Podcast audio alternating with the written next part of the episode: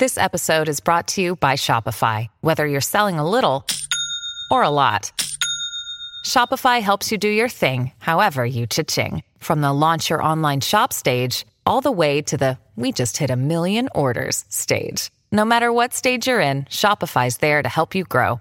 Sign up for a $1 per month trial period at shopify.com slash special offer, all lowercase. That's shopify.com slash special offer. Your brain needs support, and new OLLY Brainy Chews are a delightful way to take care of your cognitive health. Made with scientifically backed ingredients like Thai ginger, L-theanine, and caffeine, Brainy Chews support healthy brain function and help you find your focus, stay chill, or get energized. Be kind to your mind and get these nootropic chews at olly.com. That's O L L Y.com. These statements have not been evaluated by the Food and Drug Administration. This product is not intended to diagnose, treat, cure, or prevent any disease. This is iFanboy Pick of the Week, episode 829, brought to you by iFanboy listeners just like you.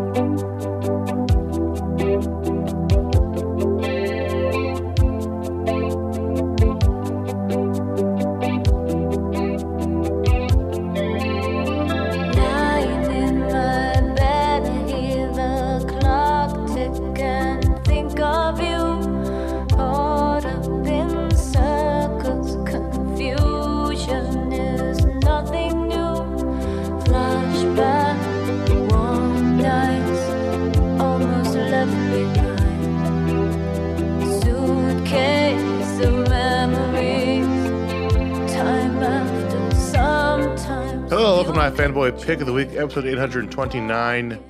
My name is Connor Kilpatrick, and this is my co host, Josh Flanagan.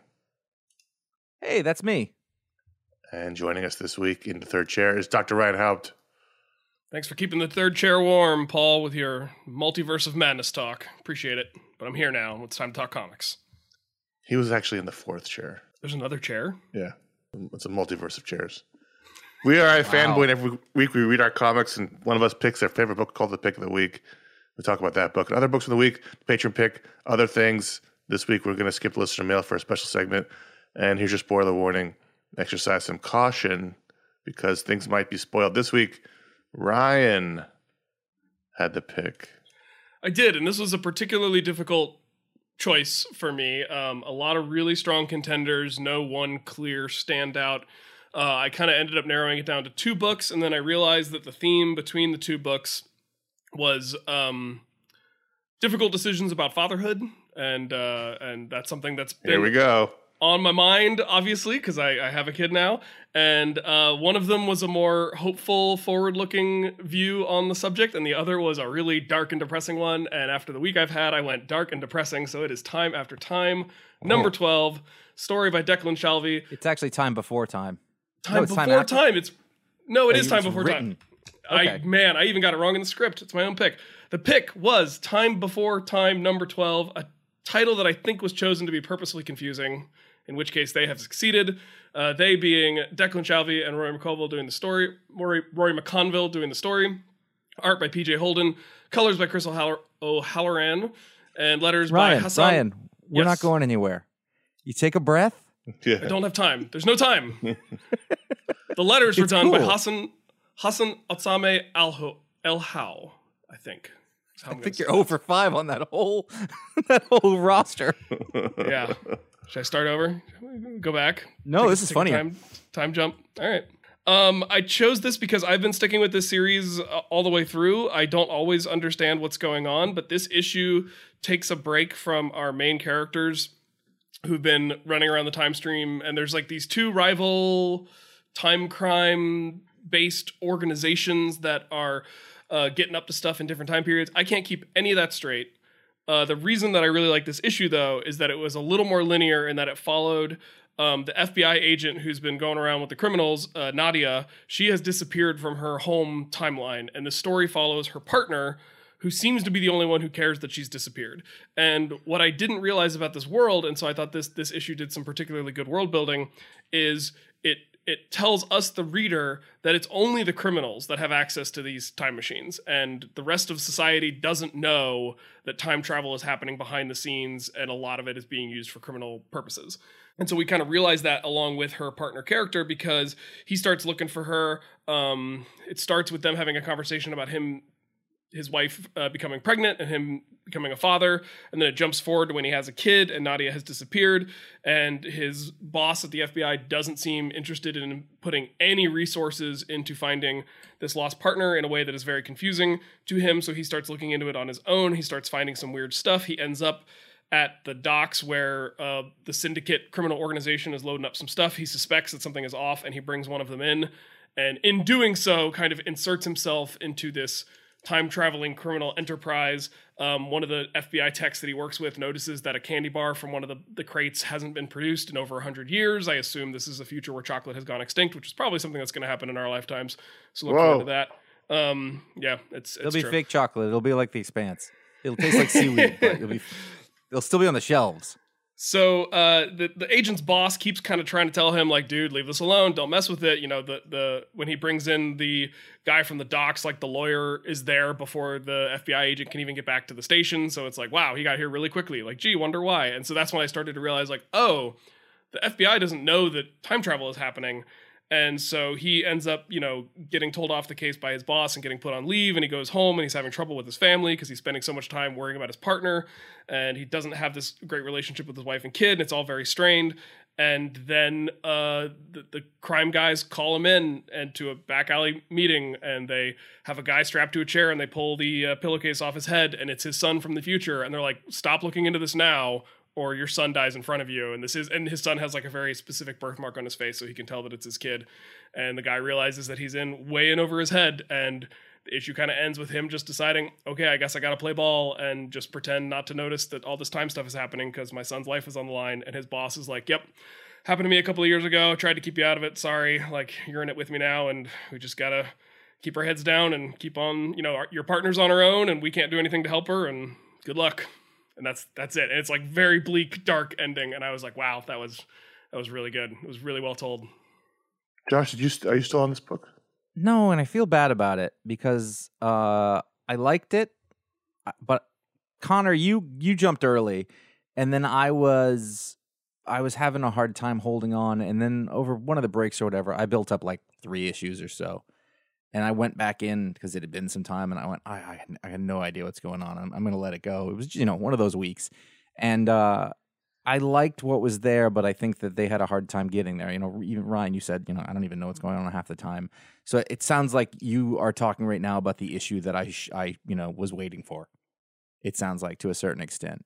I think if this had been a continuation of the story they'd been telling in the previous 11 issues, I don't I don't think this would have been anywhere close to a, a pick of the week contender, but I think the fact that it was kind of a standalone, almost a one shot about something Uh-huh. that was happening kind of on the sidelines with that isn't the main characters we've been following and the fact that it was just this really bleak um sort of it, it reminded me a lot of Looper, the Rian Johnson. It's fun- Every time we talk about this, I see, you know, Joseph Gordon-Levitt and fake Bruce Willis makeup.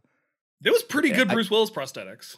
Oh no, fair. I love that movie. I, I actually do. Um, but it it seems very very similar in that way. It sounds to me like they should have. I mean, I don't mean to. It's the pick of the week. I don't mean to criticize it, but it sounds to me like the thing about other people not knowing about it and and understanding the world of the present should have been presented earlier because it would have given stuff more context because everything else was crazy and running around and i think that if there was some basis for us to sort of have an understanding of the world that might have helped earlier Yeah, and I think you know there's a lot happening with like time refugees and people being like basically indentured servants because they time traveled to a different era to escape something from their past.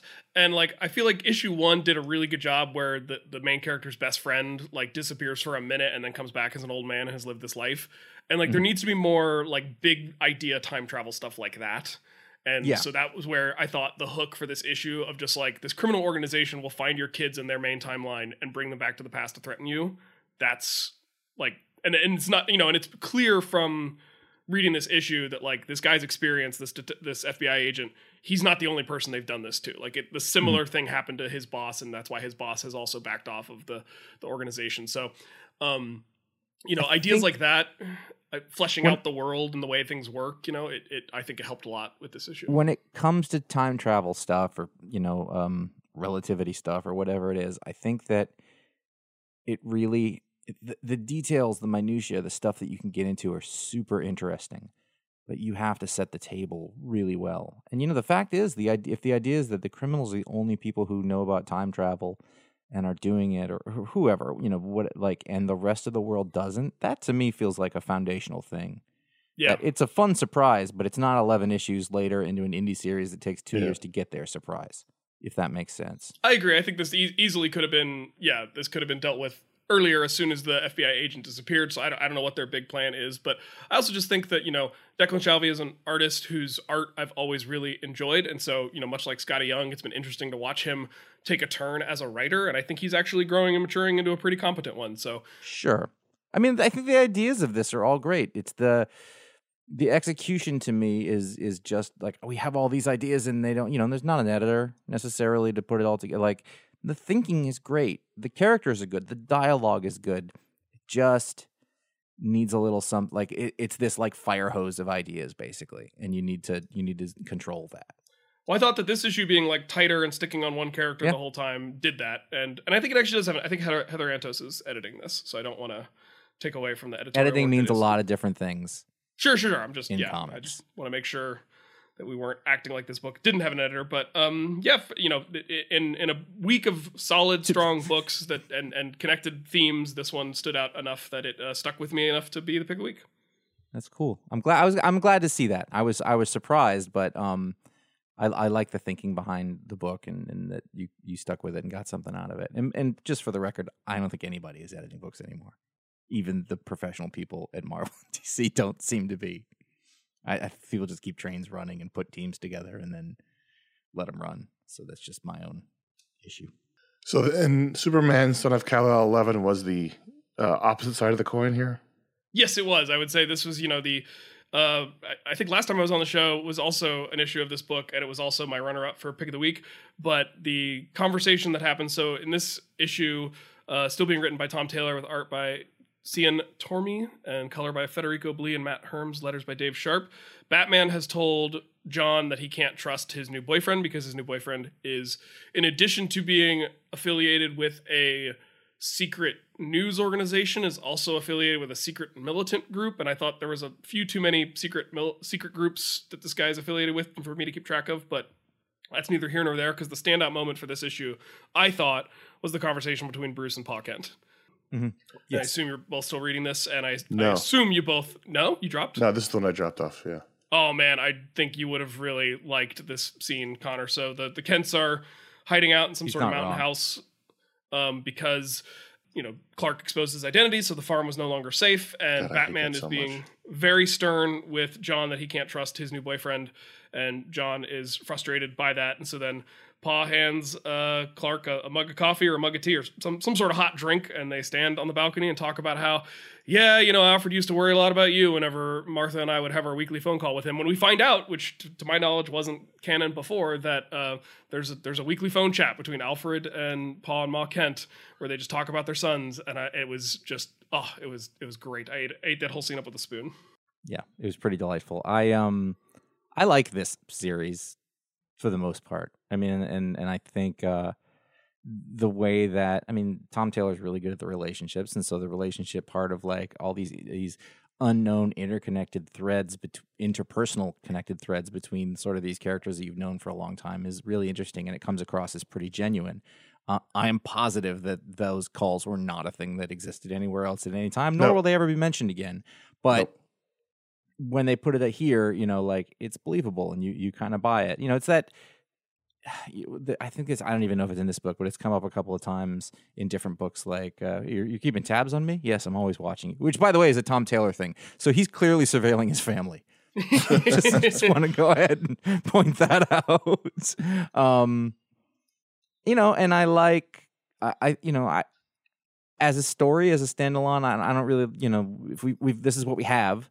This story of of a young Superman trying to understand the best thing to do uh, without the context of his father, who was making it up as he was going along. It's a different story, but it's an interesting story. If this was an Elseworld story, I would I would eat the whole thing up completely and not not even give it a second thought. And I like how Tom keeps developing and deepening the relationship between Dick and John because like they are the Mhm. sons of the, the the Titans, you know. Sure. Um, and I like that, you know, as as Clark kind of helped guide Nightwing out from under the shadow of the bat, you know, Nightwing is now sort of serving that same role for John now that Clark is not around. And I like that, you know, we're continuing Tom Taylor's run of just writing this effortlessly confident Nightwing who, in a way that's not annoying. Where like Nightwing's dealing with something and like there's arsonists and there's a fire and John's like, okay, well, you want to handle it or you, you do you care if I help? And he's like, yeah, I'm like, I don't care if Superman comes and helps me. Like, I, I can handle this myself. Or if Superman wants to come and blow out the fire for me, fine. Like, it's all good. I got this either way. And um, they just have such an easy, casual, brotherly relationship that um, I find really endearing as well. But here's the problem. I don't care about this Gamorra story one bit. Yeah, I don't really care about John's relationship with his new boyfriend. All of these are machinations for us to have these little cool interpersonal conversations, and they're the thing that I take away from it. Yep. Every time they go back to whatever Henry Bendix, who is a fucking Yeah. Wildstorm character, and Gamorra, which is, Uh, you know, it's an authority story. I go, all right, this is going on, and I don't care. I just want to get to the other bits. And if the, it's almost like if this story, like if they just had a bunch of unconnected adventures that gave him the reason to do this, I think it would be even better. But it's comic books, and you have to put a big sort of world-ending threat behind it all the time, and there's a thread that goes between it. But like, I literally don't remember every time it shows up in one of these issues. I'm like, all right, that's a thing, because I, don't care, and I don't really understand or care about uh, the boyfriend's uh, um, organization, the Truth. I, either of Uh, them, yeah. Yeah. So, you know, it's it's it's a mixed bag, you know? It's like the Red Hot Chili Peppers. The band is great, but Anthony Kiedis needs to not make more sounds. I'm going to get letters and I don't want them. So, I don't care about uh, your opinion on that band. It was it was a belabored metaphor. So there we are. I think if I had to pick, it might have been 8 Billion Genies number one from Image Comics, Charles Soule, Ryan Browne, and Crank. Did you guys both read this? I did. Yes.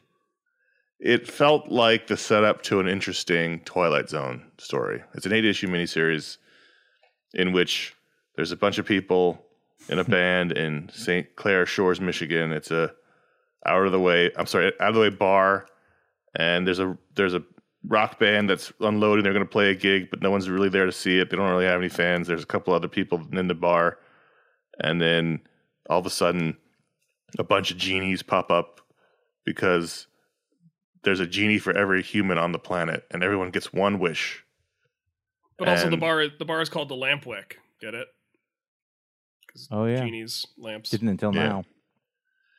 And so chaos ensues because everyone gets to have the one wish, and chaos outside the bar ensues. But the bartender very astutely, and there's clearly something something else going on with this bartender. Very quickly makes a wish saying none of the wishes outside of this bar will affect anyone inside the bar, and so they're almost like in this safe safe house bunker as the world goes to chaos outside. I, I just thought this was incredibly fun and um, thoughtful, and um, not without not at all without ex- what I was expecting when I saw the title, and that was Charles Soule. I had no idea what to expect, and I, I, I, Charles Soule has done things in the past um, that I found really interesting, and then he's done things more recently. He makes he makes his living by doing Star Wars comics that I don't really read, but I do remember in the past he's done a hell of a lot of really interesting books, and thematically interesting. Like you couldn't pick out his books really and say like, oh, this is a classic Charles Charles Soule story because it he defies that to a certain extent. I actually think there Um, is a thematic connection with a lot, so a lot of his previous work. I think one of the thematic connections that Charles Soule likes exploring is cascading unintended consequences. I'll give you that. And, Because yeah, he, yeah, had that he had that book that was like the the math book in New York, where it was like you Mhm. gotta you know knock this paper cup off the subway platform to make sure nobody dies, sort of thing. No, you're right. Um, but but they're sort of big ideas, and then he's got to stick a framework of characters inside. And by the way, when you just said it's eight issues, I thought good. This does not need to. Like I thought eight's too long. I Eight, six- eight might be five too many, but yeah, but you know, better than thirty. And wh- whatever the last book that he did with Ryan Browne was, the Wizards. You know, I lasted about eight. You know, and and Yeah. then I sort of you know gave up on the thing. Again, huge, really great big ideas. This one's so wacky. And then that that device of nothing affects anything inside the bar. I was like, that bartender is the smartest person on earth. to be able to do that kind of planning that quickly. And you know, fine. Um, well, there's clearly something else going on because he speaks Mandarin. Like he's clearly on a different plane than everyone else in this little out of the way. Yeah, I thought it was going to be. I thought Belt he was going to be the genie. Yeah, Was what I thought at first, just because he seemed to be. Mm-hmm. He seemed to have something. You know, a, he said I've been around a really long time, or something, something like Yeah. that. So I liked that that there was no time wasted. She's like, everyone's got genies. Was it? No, we're not going to talk about it. You got genies. Move along. You get one wish. And I was like, oh, And I cool. thought I thought the device of showing the Earth at the first eight seconds, and you can see all the blue flashes as the genies come online, and you have the human population and the genie population. They're both at eight billion, and then the first eight minutes, Earth is already a cube. There are multiple explosions happening, and the genie population is only down by like uh, you know a few like uh, two million. So you know within the first two million wish- wishes, the Earth is already a cube, and everything's on fire. well, yeah, and a million people are dead. Yeah. because they're down to seven seven billion nine hundred ninety nine million. So, I, I hope I hope they keep that going throughout the series. I want to keep seeing how the Earth morphs and changes as the populations dwindle or maybe not dwindle.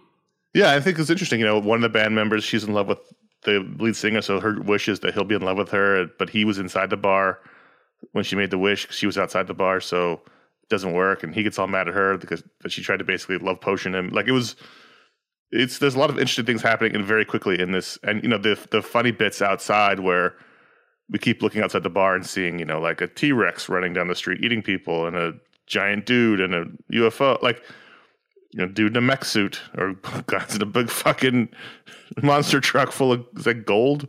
Yeah. So like, you know, people are stupid. And this is exactly what would happen. And Ryan Browne's a good artist for that. Yeah. Yes, yeah, and and you know, I think Charles Soule has the dynamism as a as a writer and storyteller to be able to do a lot of things like that, and and I think Ryan Browne, given his sort of what's the word I was, I was gonna say wacky, but that's not really it. it. Is inventive and sort of funny, and you know, style really complements that, and that sort of brings that part out. I love the. Uh, the sort of space between turning the earth into a cube and the bass player in the band has a crush on the singer or whatever Mhm. they are. You know, like and right away you're going, "Oh, these are children. That's the worst wish you could ever make." like it's such a bad idea to be like, "I wish he loved me." And I was like, "Have you never seen any stories?" But kids are dumb, you know. And and also, you know, he starts off with this bar band. Charles used to play in bar bands, like that was a thing. I've been to see his bar band once. Um, you know, and, and so we, you know, writers keep going back to those things, those those themes that they really love. But So- also think of, if you think about it, uh, ch- literal literal children also have genies in this book. that's that's that's no good. Yeah. That's no So- good. Somebody, I would have a kid downstairs with like infinite Robux, and I was like, "You fucking kidding me?" or, the, or the world suddenly, your house suddenly becomes a Minecraft house. Yeah, we're past that. That's Oh yeah, active. no. It was just everybody would sound like a YouTuber with their fucking clipping mics. so, oh. I thought this was fun. I wasn't expecting. I didn't know what to expect. I just saw Yeah. the the title and the creative team. I was like, oh, I'll give that a shot. And Same. after I was like, oh, that was super fun. I'm really, I really want to know what happens next. So that's probably what have been my pick. But I didn't. And also- one, so like nothing else. absolutely, what's and the- nothing what's else Image is like? doing. It's like nothing, Nothing. else I can think of. Yeah, Yeah. no, totally. It's fun. We continue the saga of Love Everlasting. This is issue three. I don't know when issue three actually came out, but this is when we we got it. Tom King, Elsa. We we, we butchered her last name last time. Charretier, or or you could say it American Charretier, but Matt Hollingsworth, Clayton Cowles, and I don't even think I necessarily even care what the overarching story in this is anymore because Mhm. I just really enjoy these vignettes of the of love of like crazy overwrought love stories in comics, and they're all Is it- connected in a weird way. We we still haven't gotten there. We're only three issues in, but you could take that out. I almost almost wouldn't enjoy the book any less. it's interesting that those stories are so compelling because they are overwrought and they're silly. And yet, what's the deal with a librarian? right? You know, why would you name your kid after your long lost love who's a librarian who came back to town? And it's like it's it's like I I don't know if that's maybe this is why people like soap operas where I could look at it and be like Mhm. that's so dumb, but it, it is compelling in some way that but it's a little bit like why are you so stupid you know but also you like you kind of want them to succeed or be happy or whatever you know because you're watching this girl and she decides to stay in town with her boyfriend Yeah. and it's the same thing as the one in the last book you're like don't that's terrible you are Don't do that. you are absolutely going to regret that you Yes. know which is the difference between age and youth almost to a t. But um it, you're right it is really compelling. And and you know on in the blueprint surface it shouldn't be. It should be we, we are all fairly advanced readers and, and and understanding of story and it should be dumb but i'm like oh it's gonna happen. Like i'm 100% titillated by the thing. Yeah. It's, you know, so was it like the 50s? I guess this is where it takes place. Uh, more or less early 60s i guess it could be Yeah, sure. it's that, that era, that mid-century American era in which two high school seniors are in love, and she's going off to college on the coast, and he's staying in town, going to the community college, and That you know, I'm so sorry. This isn't about. For, this isn't meant for a person listening to it. But in terms of the story, that guy's a loser. yeah, he's he's Al Bundy. right. That's he's not he- this- it, it, it, in the same way her father peaked in college. This Yeah. her boyfriend is peaking right now, and she clearly is meant for better and bigger things, but he convinces her, and the librarian who basically is her story, who also well, she went off and saw the world, but came back, um, came back an old, an old single maid who's probably twenty eight, Yeah, and if that, she may be twenty six. the But- prototypical hot librarian. right who is who but is still looked at as as an old maid who's never going to marry, get married because she's she's way too old now which you know odd, odd makes sense because at that age most people were married Mhm. it's not like now you know but convince the girl joan to stay in the small town and not go to college on the coast and have a big life and then we find out there's a her her father and the librarian were in love in high school. They they were they were the same couple that she and her boyfriend were and that's why her father's miserable and her mother's miserable. And and then the very end like last week last month's story or whenever it came out last time's story there's some connection to this overarching thing in which joan the librarian is joan who we've seen throughout the whole series and the boyfriend is the guy and he tries to kill her and that stuff i'm, I'm- interested and i want to know how what it means but i'm al- almost don't care like i'm of two minds Yeah. of it I, I like it but also don't care I'm I'm actually right with you. I understand exactly what you're saying.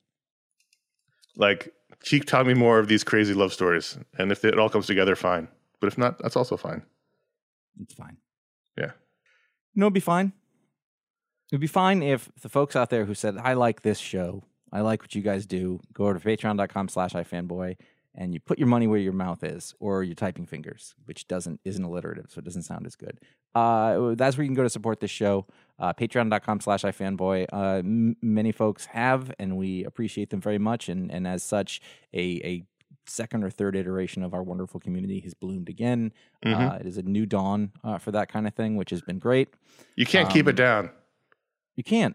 We have the we have the best people. Like Yeah, fan base is like life; it finds a way. The there's in- intelligent, like thoughtful, like we weed out assholes like like nobody's business. If it was a lawn, it would be perfect. Uh, you know, and uh, so so one of the ways you can do that, you can be part of the community, but there's there's patron only uh, Discord and uh, Facebook groups uh, that that are, are flourishing and delightful. Um, you can directly support the show. You can unlock shows for everybody else. Uh, the next stretch goal uh, right now, eh, we're probably going to talk about the stretch goals and what they look like going forward. Yeah. Um, uh, but that it would be a comic book TV uh, sh- uh, podcast. Well, it's it's not a show. It's it's we'll start covering comic book Right, TV yeah, yeah. we haven't been covering them. So Right. it's not like a comic book TV show podcast. It's just when the show Yeah. is on, like Moon Knight, we'll cover it, but we have, we don't do Right. it currently. Yeah, If for some reason you were to beat that stretch goal, we would do that. We would start that right away. But um, Yes. we might we might change things around a little. which would mean We'll I'd have to finish Moon Knight yeah, same. because I'm not finished and I have no desire to be. that's that's not going to happen. the good news is you haven't missed anything. You can go to ifanboy.threadless.com. Uh, again, I don't want your letters.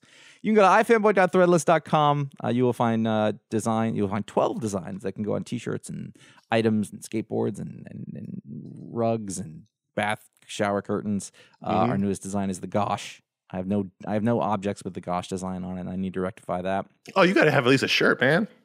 I got a lot of shirts, dude. I have a Yeah, lot of shirts. I have this more was your idea. You coined it. I know. I just think I would get a different item. Oh, listen, fine. something happens, you go, I got to take care of that. And then before you know it, seven years have gone by. And that's that's how time works now. Ask Declan Shalvey.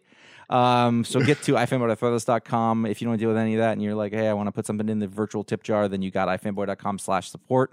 We can find a PayPal link. Then there's ifanboy.com slash Amazon where you can find links to buy the books uh, that we talk about on the Booksplodes. You will always find a link to the music and to the pick of the week on the show page, uh, and then also just a general link uh, if you're if you're getting uh, pet supplies uh, or I got a huge bag of dog poop bags. It's just a huge package of them. I should be good for a few years. And and if I had been uh, actually if I bought that through the affiliate link, then then we would have been the benefit of those dog poop bag purchases to the tune of cents. you you could go to bookshop.org as well. We partner with them to help local bookstores, uh, and you'll find the links on the site where we can fit them and they're appropriate. Uh, let us move along to more comic books. Did either of you read the stupidly titled Hulk versus Thor Banner of War Alpha number one? Either that title is stupid or brilliant. I'm not willing to. Con- I'm not. I was. I looked at it on Banner of War. It's kind of clever, but I kind of hate it. So I can't It really was the fault it was it. the alpha where they lost me. Yeah. Well, Well, there's- they'll throw that word alpha in all over Marvel for some reason. so they're about to cross. Donny Cates writes Hulk. Donny Cates writes Thor. They're about to cross over, and so this is the kickoff issue. And at first I was annoyed, but then it's like, okay, but if you're if you're doing that, Hulk people who aren't reading Thor might miss out, and Thor people who aren't reading Hulk might miss out. This way, everyone misses out because probably hardly anybody read it. This so this is just kicking off what's going to be the You think? next Har- I bet this thing sold big gangbusters. oh, who knows? I don't know. Hulk versus Thor. Cates is enormously popular with the folks who like Hulk versus Thor, and he gives them what they want. If I saw this title in a book in a store, I would probably be like, what What is going? What is happening?" These are the Venom people. And I bought it. I read it. I was I'm there. You know, I was like, all right, impress me. I like this. I don't know what's happening in Hulk. I still don't know what's happening. I, I mean, I know what's happening. I don't. We talked about this last time with the Hulk issue. Yeah. it's not been working for me, but Thor has been, and so this this was fun, and I'm looking forward to the crossover. I think I enjoyed it as much as I've enjoyed any of the Hulk issues, Hmm. which is to say, there's some energy about this. There's some relentless forward motion about this, but I don't know. I, I don't even know what the stakes are. Yeah, that's a good point. I, re- I liked Uatu with a bowl of popcorn. I thought this was a beautiful looking book. From Martin Coccolo. Yeah. Yes. According to Watcher rules, is enjoying what you're watching with a bowl of popcorn is that okay? I think it's think okay. It's just as long as he's just watching. Yeah. These- you- Are you so you're allowed to like relish your job as a oh this is good. I think so. would hope. Okay, okay. Although I, he, I wonder if he's got butter in that popcorn because look at those gloves. I mean, It looked pretty dry to me. those gloves are not going to do well with that butter. hmm Well, he's got he's got space code. Josh, you're a popcorn movie guy. Do you get butter on your popcorn? Fuck yeah. Although, you know, you can. It's it's it's uh, it would be some sort of alchemy to be able to get it past the top layer. So I have a system. Is that I get a big popcorn and then I get one of those little drink things, the little, and I pour some of that in The tray. Yeah, yeah, yeah. yeah. That, so that's how I divide it up. So that way I have less. I have I have more room to work with on the shake. But yeah, Sure. no, the popcorn is you, the butter's great, but you have to like you you could kill yourself. So you really want to be careful. I'm killing myself. I'm just saying. I the last time I was on a movie and I, my hands were just covered in butter. Oh just like, sure. This is not comfortable. and, and probably before the previews even started, I'm guessing. Yeah. Well, yes. Oh yeah. Oh, and try not to eat the popcorn before the movie starts. Good luck with that. no, I I got a jacket this winter, and uh, it was for skiing. It was a mid layer. It was a nice jacket, and I went to the movies on my birthday, and I hit the the pump, and it bounced off something and just Ooh. splattered right on the sleeve of the jacket. And I was like, well, that's never coming out. Like I had moments of, of this like really high end Patagonia technical wear. Just oh well, and and Lindsay knows that like my gr- one of my great irritations is I cook and I get grease spots on my clothes all the time, and it drives me crazy. You don't have an apron? I do, but you know I just I don't use it. I guess. Gotta slap on that apron. I guess, but either way, like it I'm gonna buy you a happens, and so chef's jacket for Christmas. I'm constantly like stopping what I'm doing and going in with like dish soap and baking powder, baking soda to try to get out grease stains that I've accidentally put in a new piece of clothing I got. Yeah, hmm. dish soap works pretty well. It does, Anyway. sometimes, only if you get it right away. This was fun. Thor and Hulk are fighting on some planet where they bet on fighting. the conversation before the show is, in that second group of show books, we really got to plow through. I it. know. And Connor, you started that. I was just curious about the popcorn. Uh, you know, I, I, I'm, so I'm looking forward to this. It's a, it's going to be a short crossover. It's just two issues per per um, That's fine. per, per book, so I'm looking forward to it. Grim from uh, Boom Studios, written by Stephanie Phillips, uh, and art by Flaviano, with color by Rico Renzi, whose name I seem to recognize from Rick Remender books, I think. This is basically a Grim Reaper story. It is not dissimilar to Carmen. There is a cute, short haired Grim Reaper girl, and you sort of see there is a a, a back uh you know you see the the um back room to the grim reaper people who who send souls into the afterlife if i hadn't read carmen before i think i would have thought this was really good not really good Mhm. but uh, interesting enough to keep going i thought the art was fantastic um but it was, it was so similar in a way it didn't have the girl the girl you know the the dead person in this Right? isn't isn't as interesting as the dead person in the other one Is the cute short-haired version of Death Neil Gaiman's fault? It has to i mean it's got to be right Yeah, yeah Yeah. i mean that's not his fault. archetype. It's just everyone else, everybody else ripping him off. So in this one, like so for some reason, the people who are the Grim Reapers who harvest the souls and bring them in, they're uh they're they're it's like they're working off some sort of debt or something like that. And she loses her scythe and Mm. finds out that the guy uh, that she was taking it taking it, so he he goes back to get his wife back or something like this. He was drunk driving, he hit a tree. I, f- I found the guy very annoying in a way. Like he was not a compelling character, and I don't really want him to win. I, th- I think Stephanie Phillips still creates great worlds and she writes great dialogue and, and sort of creates characters. Um, and again, like she seems to be able to do any kind of story. I, I I really love that all every book of hers, the next book is totally different. Yep. It's 100%. totally different. Yeah, this is totally different than the, than the 1930s crime Jewish Jewish mobsters book she just did, and different than the pirate book before that. Like totally different books. Yep. That's great. Yeah, she's she's reached a status where if I see a number one from her, I'll definitely check it out because 100%. she's she's she's earned earned that. I think this week I decided that Batman Urban Legends, this issue 15 came out, is my favorite Batman book. And that's not Bat Family, because that'd be Nightwing, obviously, but Bat- Batman book, which is a testament to the book's strength, but also testament to the weakness of the Batman Batman books overall currently. But um, this issue is this is an anthology book, so there's lots of things going on, and it just has a lot of great stories right now. There's the Batman Zatanna story that I'm really enjoying. We're at issue five and six of that. I don't really want that to end because I really like that romance.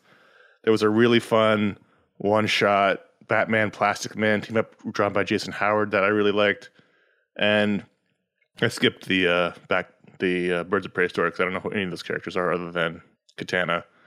And then there's been a really good Mark Russell story going through this. We're, we're also part five and six of that, in which it's about the the pets. So Bat Hound, uh, Ace the Bat Hound is the sort of the main character here.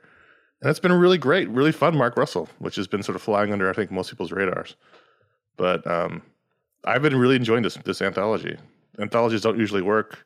Anthologies don't really usually last that long, but this one's been going pretty strong, and I've I think it's a I think it's a really quality book. I keep looking at it and remembering that I really liked the Zdarsky, uh, Jason Todd Mm-hmm. story, and I really liked the um, Matt Rosenberg um, Yeah, there's been great stories throughout. Grifter story. But uh, but I'm always I'm also like "Ugh, I feel like I got to dig through it to get to the good part, and I don't I don't want to read. Most I, I, of it. th- three, three out of four of these stories were good, and I think that's been the case usually. Like they had, there was a good, there there was the Tim Drake story uh, for through some of it. Like it's always been at least at least half. There's usually four stories, at least half the stories, but usually three out of four are good. Shang-Chi number 12. This is uh, wrapping up the second arc that Gene Luen Yang it has done. Um, I've been sticking with this series. I liked the first arc where he was kind of fighting different heroes of the Yeah, that Marvel was the best universe. Uh, this second arc is sort of him wrapping up um, all the the situation with all of his siblings, but also them incorporating the MCU version of the Ten Rings as opposed to the the Iron Man Mandarin style. Um, so now they've got those style of Ten Rings in the MCU, and they're that same sort of corrupting influence from the movie. So Shang Chi has to like overcome it with his you know iron will and, and inherent goodness. And the issue kind of ends with um, the gang splitting up, and so all the siblings that I was finally starting to get a handle on all go their separate ways, and now Shang Chi is just on his own. Uh, he's got access to the Ten Rings, and I truly do not know what's going to happen next. And it sounds like this was the end of this series, and they're rebooting it with Shang Chi and the Ten Rings, number one. Uh, hopefully, still being written. If it's still being written by Gene Luen Yang, I'll check it out because I think he's doing a good job with this character, and it's the you know most fleshed out version of this character I've read in comics up to this point. So I will stick with it if Gene Luen Yang is the guy doing it. I like it, but I don't love it. He's got a Yang has a voice that is is fairly consistent through his books that I like. It's different than the other ones, uh, but I find my grasp on this to be tenuous. Other than wanting to know what he's going to do, and I'm I'm totally putting this down to the writer. I kind of want to know what he's going to do. I just want to see his thinking. I want to see his process work out. That's why I read his books, even the ones I don't love. Yeah, I, I liked the first six issues of this volume. I think it's funny that every every so often it reboots. So this is this would be like the fourth time. We the first Shang Chi volume, then rebooted at there was a one shot, and then it was this series, and now it's going to be Shang Chi and the Ten Rings. It's like every well, this will be like the fourth volume in the last two years of this book. I feel But- like there's a there's a philosophy at Marvel that if there was a movie, then we can definitely support a comic book series. And I, as we all know as readers, there's no way that's true Right. uh, if it's not you know Captain America. And I feel like every time they reboot it, it's this little bit of optimism, like, well, maybe if we change the title and give it another one, we can make it work. You know, Yeah. because I can't imagine the numbers will support this. I mean, twelve issues is kind of amazing for a Shang Chi book. That's um, movie or no, because we, as we know, those don't really affect comic sales, and other other than a quick blip. Yeah, but that uh, that's uh, that that sort of rebooting and renaming, I think, can only be like they really want to make it work. So they, they and that's all they have. Like, well, let's Yeah. make it number one. And I like the beginning of this where he, every issue was a team up with a different character who was a star of a Marvel movie. I, I it was incredibly cynical, but I enjoyed the stories. And then when they those characters left, I, I've been less interested in this. Like like you, Ryan. Like I don't really have a handle on the, the siblings, and it seems like it's been the same story in some variation over and over and over again. It's like he's fighting against the shadow of his father, and then some some evil evil person from his past shows up and tries to kill him, and then they don't, and then how different is this from Thor right now? The answer is none. He's got his weapon. His dad talks to him and calls him an asshole while he does it. It's exactly the same thing. Yeah. Are you is, are you guys all sticking with the new volume if Gene Luen Yang's writing it? Yeah, that was that was my caveat. But yes.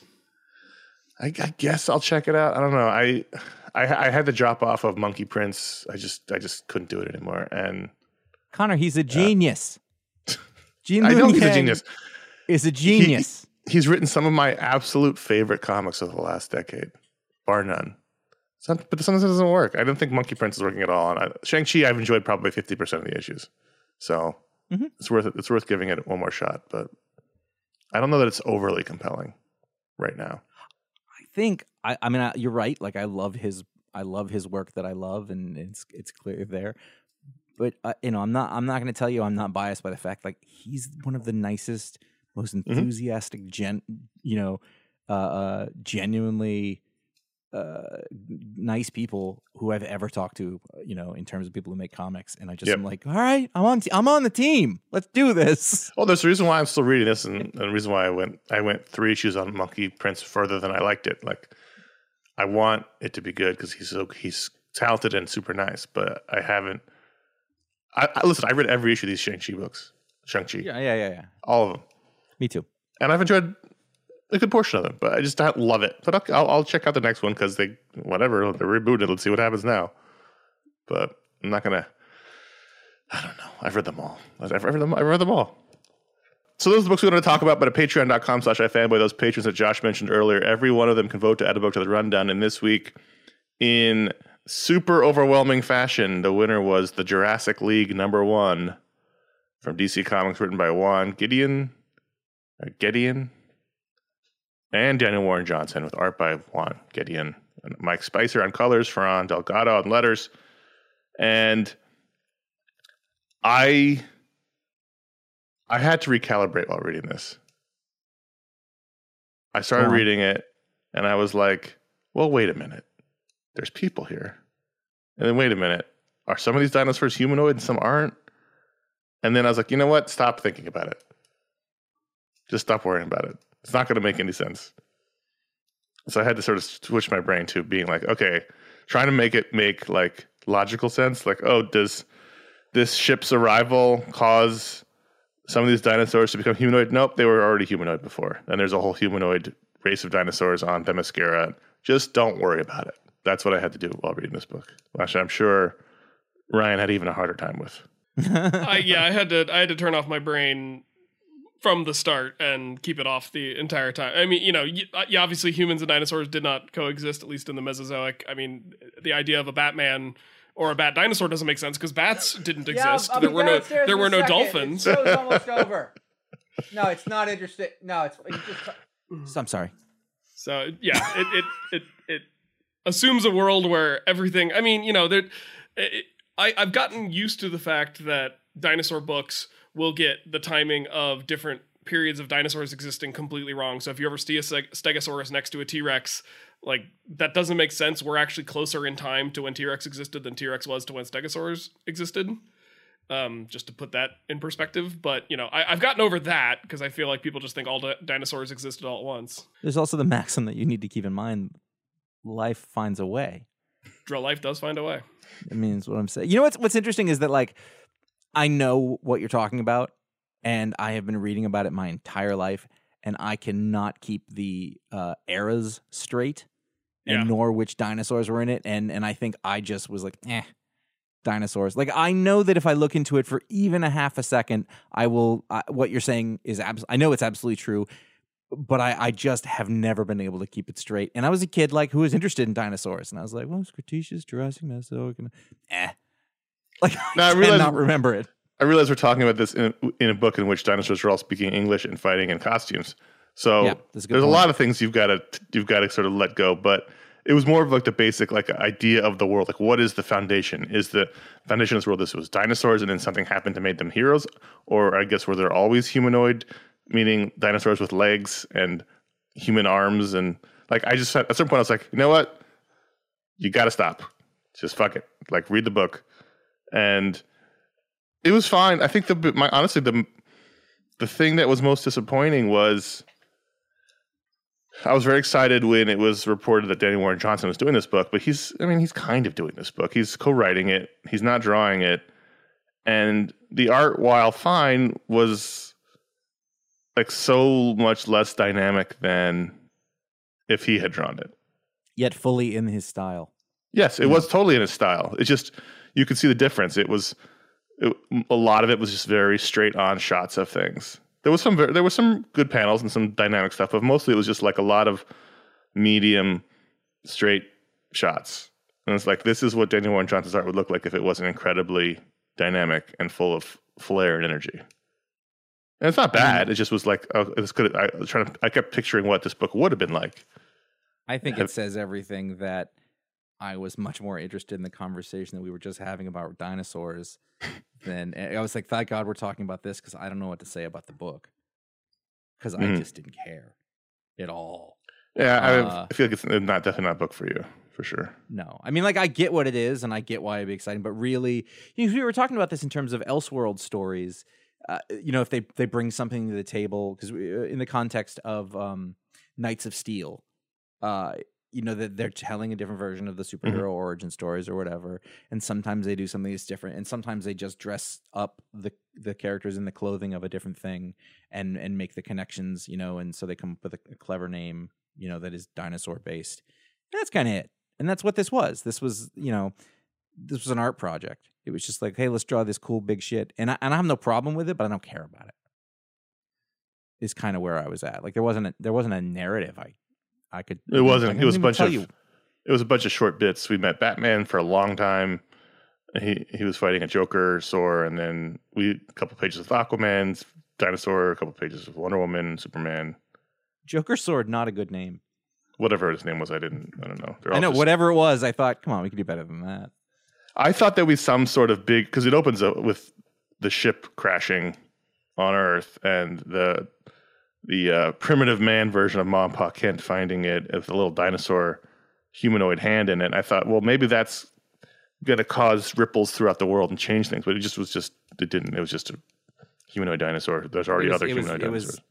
was, it was wrestling introductions. yeah, Ryan, what did you think of this? I did really like how self serious all of the Tri Mascara stuff was. I thought that was actually kind of funny. I don't know why you would name Wonder Dawn like Triceratops doesn't have Dawn in it. Like it's not a clever play on words. I was a little confused by that, but on the whole, yeah, I I didn't quite see how this all was supposed to come together in a way that um you're you're right. It didn't as a as a story. It didn't didn't coalesce in quite the way I was expecting it or hoping it would. Yeah, it's weird. I, I it, it could look. I'm not above having fun, and this could have been super fun. It just didn't feel fun. You know, it felt like we have some dinosaur dr- superhero drawings, and we're just going to have them fight other dinosaurs. Like that didn't.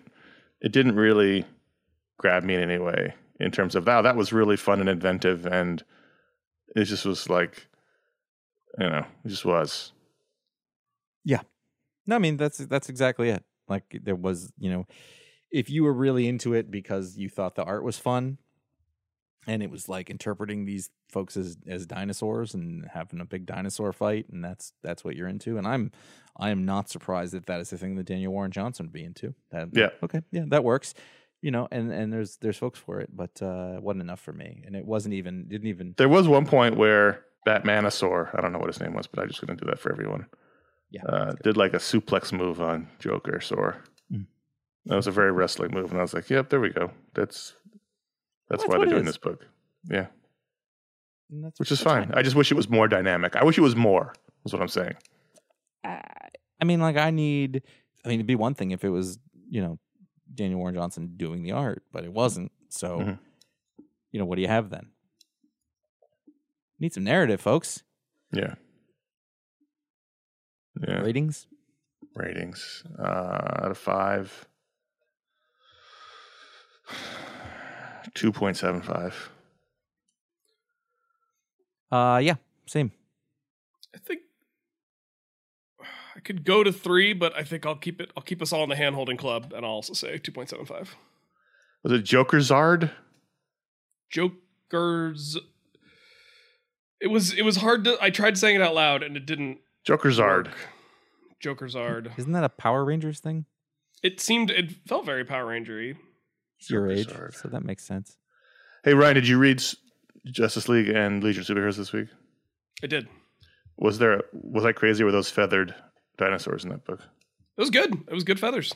Yeah, I was like, oh hey, look, someone's actually trying. Yeah, I appreciated that. All right, so patreon.com slash ifanboy.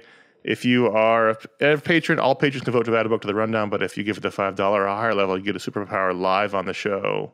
Let's do it. That would be me. Joe Bowen has the power to immolate people who pun or use wordplay. Immolate them. he immolates Yeah. them. Yeah, yeah. Oh, shit. So you know, So he a villain. doesn't. It's not. I went back and I didn't say that. I mean, in some circles, You, you, I'm just saying. you've just committed our gonna- pal Paul to death. You know what? Unless he shows some self control, can you tell me he doesn't deserve it? I'm saying. I can't. I can't, remember what was happening when I wrote this one down, but I just thought that person should be should be burned to death. so oh, if you if you if you ignore you have the urge you say oh i thought of this pun but it's really bad if i say it out loud because it's just going to be terrible and everybody in the room is going to ugh you have to think doubly about it because you could be immolated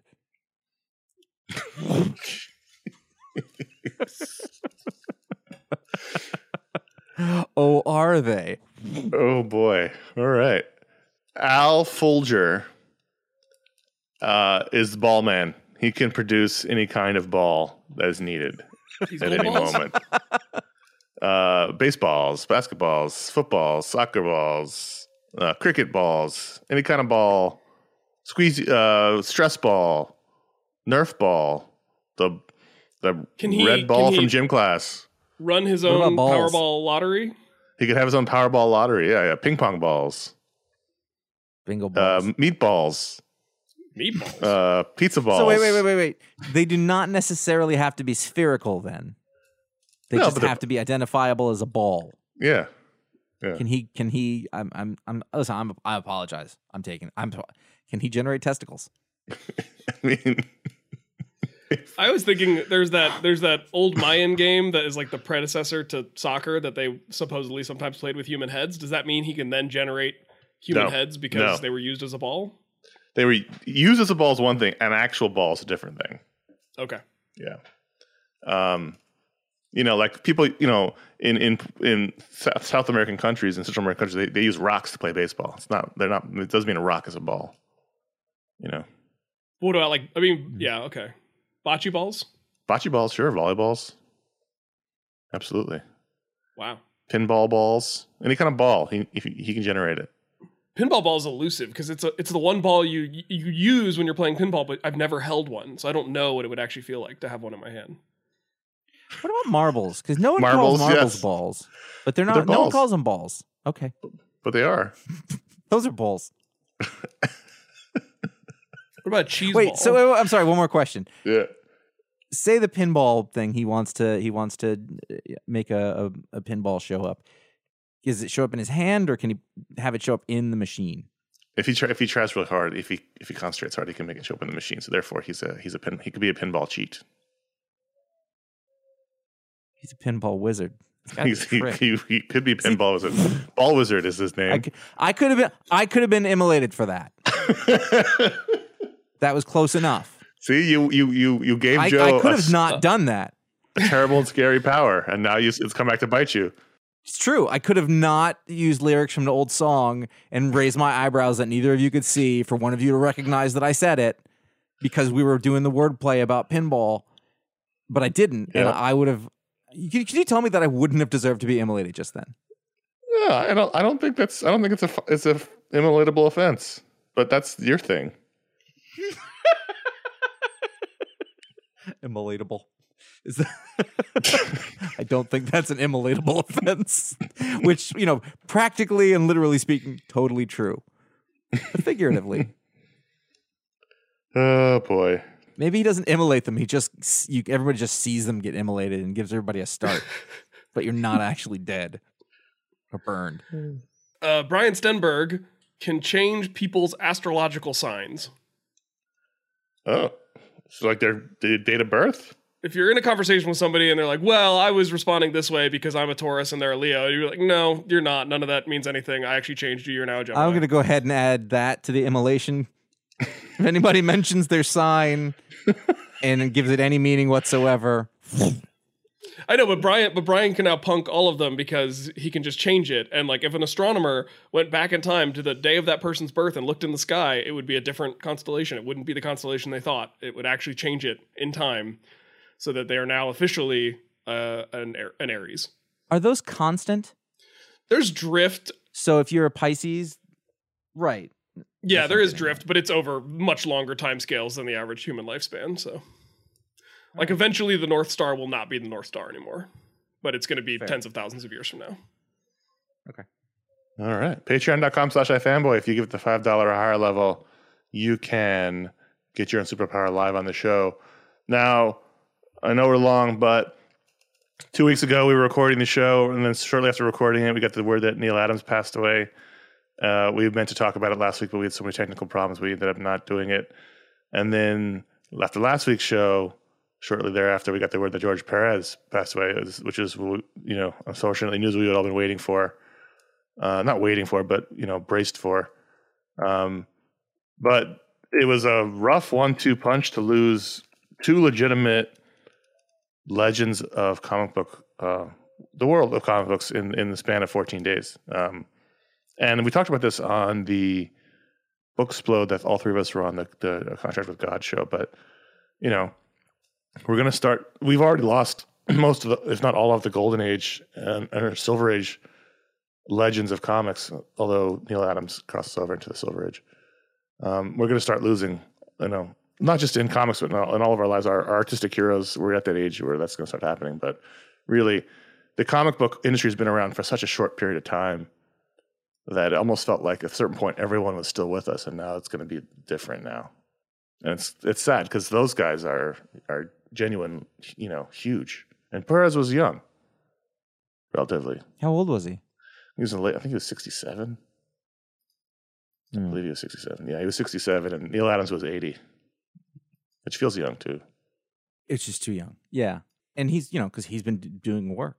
He's been doing Yeah. more work than Perez. I mean, like he's Yeah, like well, you yeah, see- he's yeah, you- up up until a couple of years ago, you saw his work pretty damn regularly, and it's interesting because you know you said that when you say two legends, sometimes when two people uh, die or have stories about them within close proximity of each other, you sort of have to lump the one and then the other who is lesser.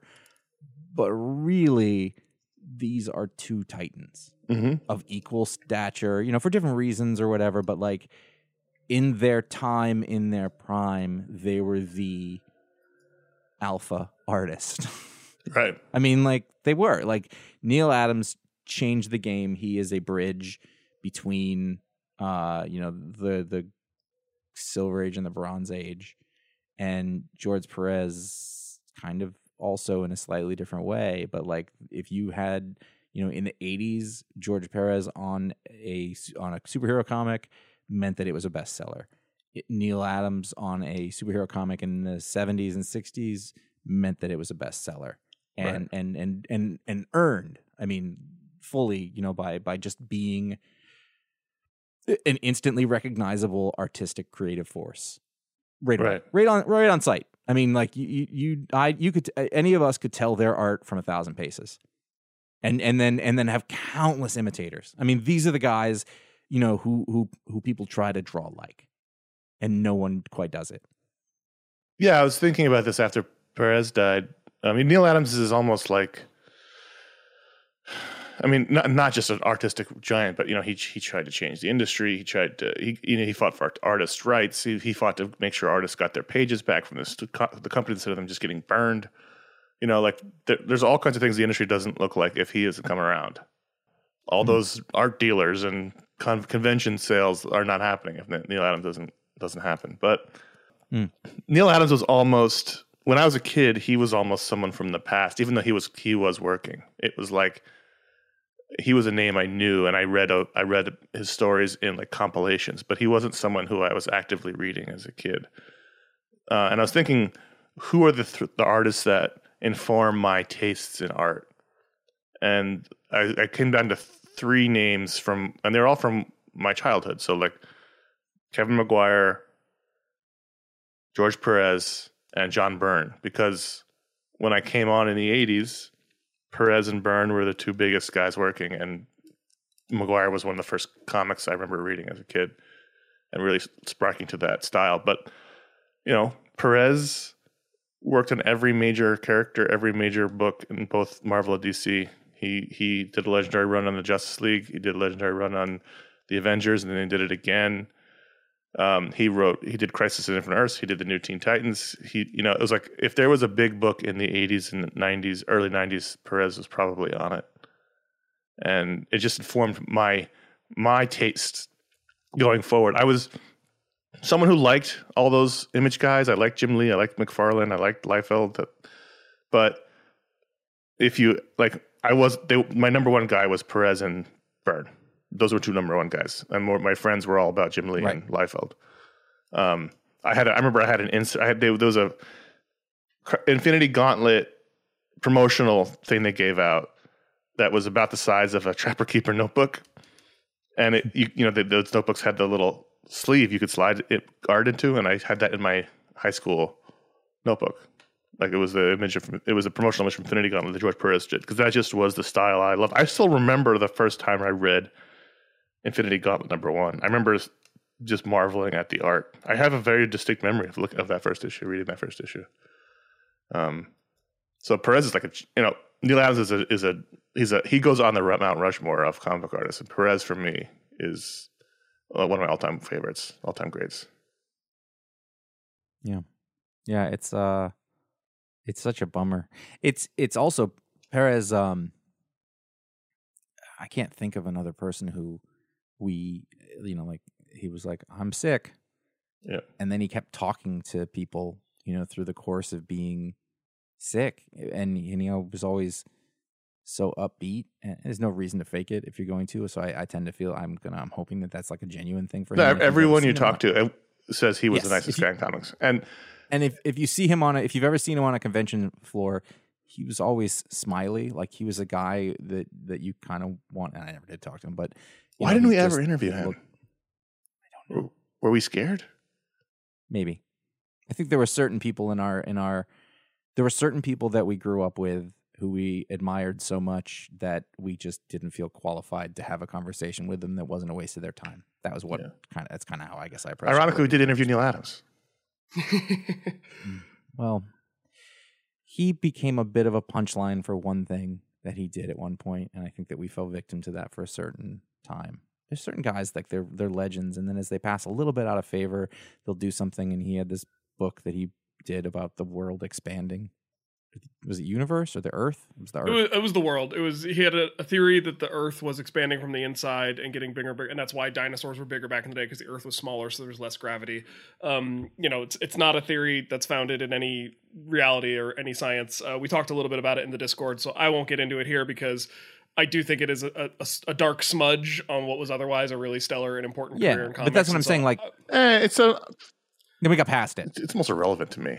Yeah, it's like whatever, you know. and, and, that, and that's why I just wanted to, to, you know, I'm aware of it. Eh, We talked about it on the Discord. I'm not going to get into it here just because I don't think this is the time or the place to, to do it. I mean, Neal Adams thought the world was getting bigger. Just Josh thinks people in pun should be killed. Like we all have our quirks. Yeah. I remember hearing uh, it was an old World Balloon Word Balloon interview with Neal Adams where he told some story about how he found out I can't remember which of the two companies he was working for, but he found out like the the guys they were buying their colored ink from, like they were giving the guys across the street twice the colors for the same price. And so like he just went and argued with them until they gave him the same deal. And I love little stories like that where it's like he seemed like a guy who just would not tolerate injustice or unfairness and would go to the mat and fight for what he felt was right and i really respect that and i think you know comics the landscape of comics is not would not be the same if he had not been there fighting the, the whole time he was in the in the game Yeah, and I don't want to shortchange him at all. Obviously, be, even though we spent like I could I could spend hours talking about Perez because I li- I was living in real time. But like, you know, we we we actually did a Booksplode on Neal Adams last year. I think Josh, we did that Batman Neal Adams Booksplode, and you go mm-hmm. back and you you look at his pages and what he did. It's it's it's almost like the leap from Kir- everyone else to Kirby is the leap from everyone else to, to Neal Adams because mm-hmm. he what he did was just explode the idea of what you could do with a comic book page. He yeah, he picked up that ball and ran it further down the field. Whereas like you could look at Ditko, and Ditko is working in the same universe as Kirby, but just had this another amazing style. So he was a contemporary, you know. And then Adams was the guy who was like, well, where do we take it from here? And he was, I think, the the first one to really advance that. And, and you know, we we've said this many times, but if you look at those pages, those 60s and 70s Neal Adams pages and the layouts and his, you know, figure drawing and his, Yeah. you know, just it, it's it's leagues ahead of where it was and it would it would it would still if it came out in a book today the style he was the way he was drawing then not necessarily the way he was drawing when he was in his 70s Yeah, which still had hints of it but but that that stuff back then was flawless you know and and you would you would think it was beautiful if it came out in a book today. He brought a sense of realism where mm-hmm. you know you know you look at double, this double-edged sword. Sure, but you look at the art of the golden age and the early silver age. You're looking at cartooning, right? You're not you're not like oh look that that character the Flash looks real like, but Neal Adams brought a sense of adding you know realistic uh, anatomy and things that you never lost a sense that it wasn't looking like Alex Ross. You never lost a sense that these are drawings on a paper, but it was still more realistic than it was so you were much more used to. dynamic Yeah. than realistic. I mean, I I'm I'm picturing I don't remember what it's from, but I'm always there's a Batman and he's running across the the one who's running across the desert right at everybody. his left hand is way down in the the left hand corner Yeah. hmm of the page and and you know the, it goes diagonally up towards the right as his cape sort of flies that way Yeah. you know and there there's an energy in his panel layouts and his you know, posing. That it just takes that foreshortening that that Kirby made the standard and and and you know added a lot more um technique to it. Does that that sound like the Yeah. right thing? I mean, I feel like Kirby was imagination and and Neal Adams was technique. You know, and and that- that's sort of where they meet in the middle.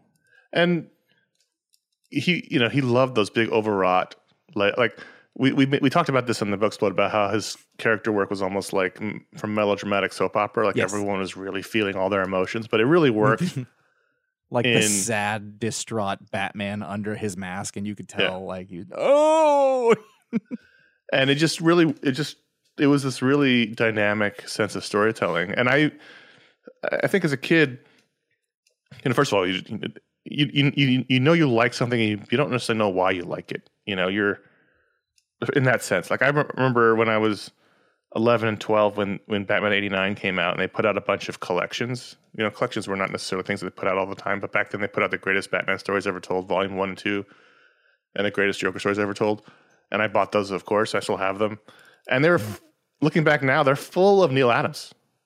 They're full of them, yes, and they were stories That's- I loved reading over and over and over as a kid. I probably read those books 100, 200 times, but I didn't know. I didn't know what I was looking at. I just knew I was responding to it, and I didn't know why. And I don't know even know really who was doing it. But when, when I open them up now, I'm like, oh look, that's a Neal Adams story. And I remember that. I remember loving that story as a kid. And that's another Neal Adams story. And so he is also all over my childhood in a way I didn't understand at the time because I was maybe slightly too young. But I very much remember having the one of the first graphic novels I bought was the greatest Joker stories ever told, and that's because I couldn't find the Batman stories ever told anywhere, so I got the Joker one. And those ones that the ones that he did were the ones that I was like, wow. I mean, even as a twelve year old, you Mhm. know, and I, those stood out to me then, and so that's where he first made a mark on me, probably before I knew who Perez was. right, because they just looked so much better than every other thing in that book. Uh, it's cool, and I was into like Todd McFarlane at the time, so and Frank Miller gets the credit rightly for The Dark Knight Returns and making Batman serious. And but really, if you go look back, it it starts with Neal Adams and Denny O'Neil, you know, trying to make to take Batman in a different tonal place post Silver Age, post Batman sixty six. And it, they may not, f- they've gotten fully where Frank Miller went, and therefore everything else after. But they they have to be part of the conversation of making Batman into who he was. Batman in, in the seventies wasn't a very popular character. You know, he Yeah. wasn't. Which is crazy to think now, but it isn't. It's true. I still remember the f- first time I really um, understood sort of how Neal Adams changed the game was I was already in college and I picked up a Deadman collection that had some of the earliest stories drawn by Carmine Infantino, who's I think probably my favorite Golden Age Love artist. Carmen Infantino. And then it transition, but but the transition from those issues into Neal Adams, I mean, it's night and day. Oh yeah, It's that's it's that's actually why I said the- Flash earlier. I was thinking about Carmine Infantino. Like, yeah, for sure. Go ahead. the the the well just the explosion of details and textures and emotions you know like the stuff you guys have been saying when you transition from carmine's early work into what neal adams did with the character and i, I now think it's fair to say that you know deadman is more associated with neal adams than than carmine or his uh the original writer so Yeah, it's it's a it's a huge loss for for for the the industry and, and a huge loss for just you know every, every every all these pros came out after Perez died with stories about how he would have conversations with them and buck them up when they were feeling down or praise their work and they would they would you know they would fly away. You know like it seems like again I don't know why we never interviewed Per- I mean, I'm not we just interviewed so many people over the years I'm, we def we definitely did Neal Adams I just don't remember why we never did George Perez. It could be also he just wasn't around. He started getting sick in 2013 well, we were doing stuff from seven to yeah no, I don't know why. Maybe he just was doing CrossGen I think there was a whole in the beginning he was at CrossGen I don't think we want to talk about that stuff but um it's just a huge loss for the industry. It's a huge loss for the world the humanity and and Neal Adams felt like one of those like immortal people. You know he never looked his age. He always looked like he was he looked kind of still like it was 1956 and he was still young and he was very he was very um you know his hair was black. He had he was very vibrant. He he he, he came off as younger than his age so it felt like he'd be around forever and and Perez feels like a contemporary. So it just feels just the it's a bummer, and it's going to be a bummer as these things start happening in the next few years. And but you know, what can what can we do about it? What do I feel good about? Like we keep talking. You find a cure for people. cancer, Josh. No, I, I mean, I could do that, but instead I'm thinking about immolating punsters. No, but I mean, like, I feel like if nothing else, like, we've made sure to, at least to a small group of people who enjoy comics, to make sure that we keep those names and their influences to the forefront. I feel really Mhm. good about that. And I think we should keep, you know, I will keep doing that. But, you know, it is a, it is a great thing to be, uh, you know, person person who talks about comic books and that, that people are sort of paying attention to and, and, and be able to be like, no, look at this Neal Adams stuff, and then have other people discover it and they get that, you know, they they realize it. You know, it's when you see when everything clicks into place and you go, oh, that is something special. You know, so you know, be a curator of that legacy of that sort of work and, and how it connects to it and and Yeah, I think curator is a great a great word for Yeah. sort of the role that we can play in this space is to just make sure. Yeah, uh, uh, uh, well put. Yeah, it's going to be about, you know, like I was thinking about, you know, there was the whole Justice League Avengers collection that just came out recently. And I, I even think that the miniseries itself is really only happens because someone like Perez is involved with it. You know, someone who everyone likes in the industry. And it's, and Perez always wanted to finish that because, you know, he started that, you know, decades before the, the miniseries actually happened. And he always wanted it to happen. And I think that's a good reason why it did. And it's a good reason why there's a new collection out. I, things that we enjoy happen because of people like that and you know it's just a bummer just a bummer I guarantee you that if you were to look through any collection of George Perez work, you wouldn't you would not. You just it's just a, it's an absolute you would not find a page like, ooh, he phoned this one in. It's, it's, it wouldn't happen. He would Right. be like, I'm gonna put some extra heads in there. right Like that's that's how he would work. He would overdo things. He would never underdo them. Yeah. And it and it works. Yeah. So there you go we uh toasted neal adams and george perez um two of our favorites and two uh, giants in the industry and their their loss will be felt um so obviously we skipped the email section to talk about adams and perez but contact at ifanboy.com is where you can write in for this show or for the Mediasplode show if it's for the Mediasplode show please put it into the uh the uh, subject line of the email. Uh, out now, Josh and Paul Montgomery and I talked about Doctor Strange and the Multiverse of Madness. You can find that show right behind this one on the feed. We had three different opinions. So just FYI, nobody write to us to say you guys because it was three different opinions. Mhm. Uh, coming up the rest of this month in May, Josh should have a Talksplode. There will be Working a Mediasplode. The Mediasplode should be coming out actually maybe this coming week, I think, possibly. We haven't recorded it yet, but that's on the schedule. And then in the beginning of June, Ryan and Paul and I will talk about DC Showcase Constantine. And there's a subtitle. with- I don't remember what it, is, what it is, but that one slipped by us. It came out already, but we've just been so busy that we'll get to that one in June. That'll be happening. Don't you worry. And uh, Ryan, why don't you talk about your show? I mean, I'm a little worried, but that's you know that's not. I'm, I'm, that's I'm a little worried too. That's not that's not the viewers' problems, and I think we need to table whether or not they're viewers. Uh, ScienceSortOf.com is my podcast. I recently recorded an episode with J. Kenji Lopez Alt of the Food Lab and uh, Serious Eats and New York Times. He's a food guy, food science guy. He has a new book out uh, all about the wok. So if you are interested in learning how to cook with a wok, but also just my kind of science food chat with him, that should be coming down your feed soonly. all right. You can find out about all of our shows over at ifanboy.com as well as the archive of years of great comic book writing from our, our large, varied, and talented staff. You can find out what the pick of the week is before the show comes out by following at ifanboy on Twitter or at ifanboy or at ifanboy comics on Instagram. Follow us individually: C.S. Kilpatrick, J.A. Flanagan, and Ryan Haupt on Instagram, and just Haupt H A U P T on Twitter. You can subscribe to our YouTube page at youtube.com slash ifanboy to keep up to date with the old video show re-uploads. The full-length shows are all uploaded, so we're just down to our minis. This past week, we have the pick of the week, The Roberts, number one. Did a second issue never come out of that? I don't Is that remember. the one? Well, I think uh, it was a... pretty pretty baby was machine about- was the famous one. Oh, okay, okay. Uh, maybe there was a second Roberts. It was about the Zodiac Killer and the, the Strangler. Was It was the about Boston, Strangler, and something else, both named Robert. Um, maybe there was a second one that finished it. I think it was a two issue series. And the new comics preview. You're sitting around, you're thinking, I know what comics came out this week. What about September 10th, 2008? And what did those guys think about it back then? Well, I got good news for you, pal. You can go to YouTube and you can find out. How many views does something like that get? Not many. Five, eight? There were Yeah, two issues so. of the Roberts. It was a two issue miniseries. They both came out.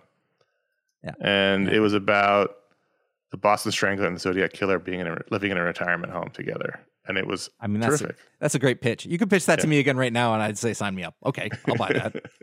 Hundred percent. Yeah. Where are we? Yeah, no, those don't get very many views, which understandably. Next week is more exciting in terms of those shows. Before I move on, we never get we never said whether or not we were going to continue reading the Jurassic League as a series. We're we sticking with it? Um, um, I'm gonna say probably no, but that's not hundred percent no. I don't think I will. Yeah, I don't know. I'm I'm, I'm torn because I really love Daniel Warren Johnson, but it doesn't feel like his fingerprints are on the book very much, other than a few things here and there. So I don't know. Uh, it's going to be a game time decision, like Josh. Yeah. Hey, if you like the show, please consider leaving a review or a star rating on Apple Podcasts or wherever you get your podcasts. Even better, that's word of mouth. Tell your friends, your mom, your kids, your letter carrier, uh, the person who sells you donuts, the person, the cop giving you a par- uh, speeding ticket. I love anybody. her. Just tell them. Tell them about the show. Maybe they'll like it. You don't know. Don't assume they won't. Don't be, don't don't be full of assumptions. Or Josh might burn you. I don't know what, how he feels about people who assume things. I I didn't. No, no, I didn't say burn assumption people. I don't if know. you're I'm just punning- at this point. If you're knows? punning, you know what you're doing. So that's it for this week's show. Thank you, Ryan, for joining us in the third chair, Anytime. and thank you all for listening. Until next week, I'm Connor. I'm Ryan. Let me check here. Yep, Josh Flanagan. That's me. Stay safe out there. Go slow,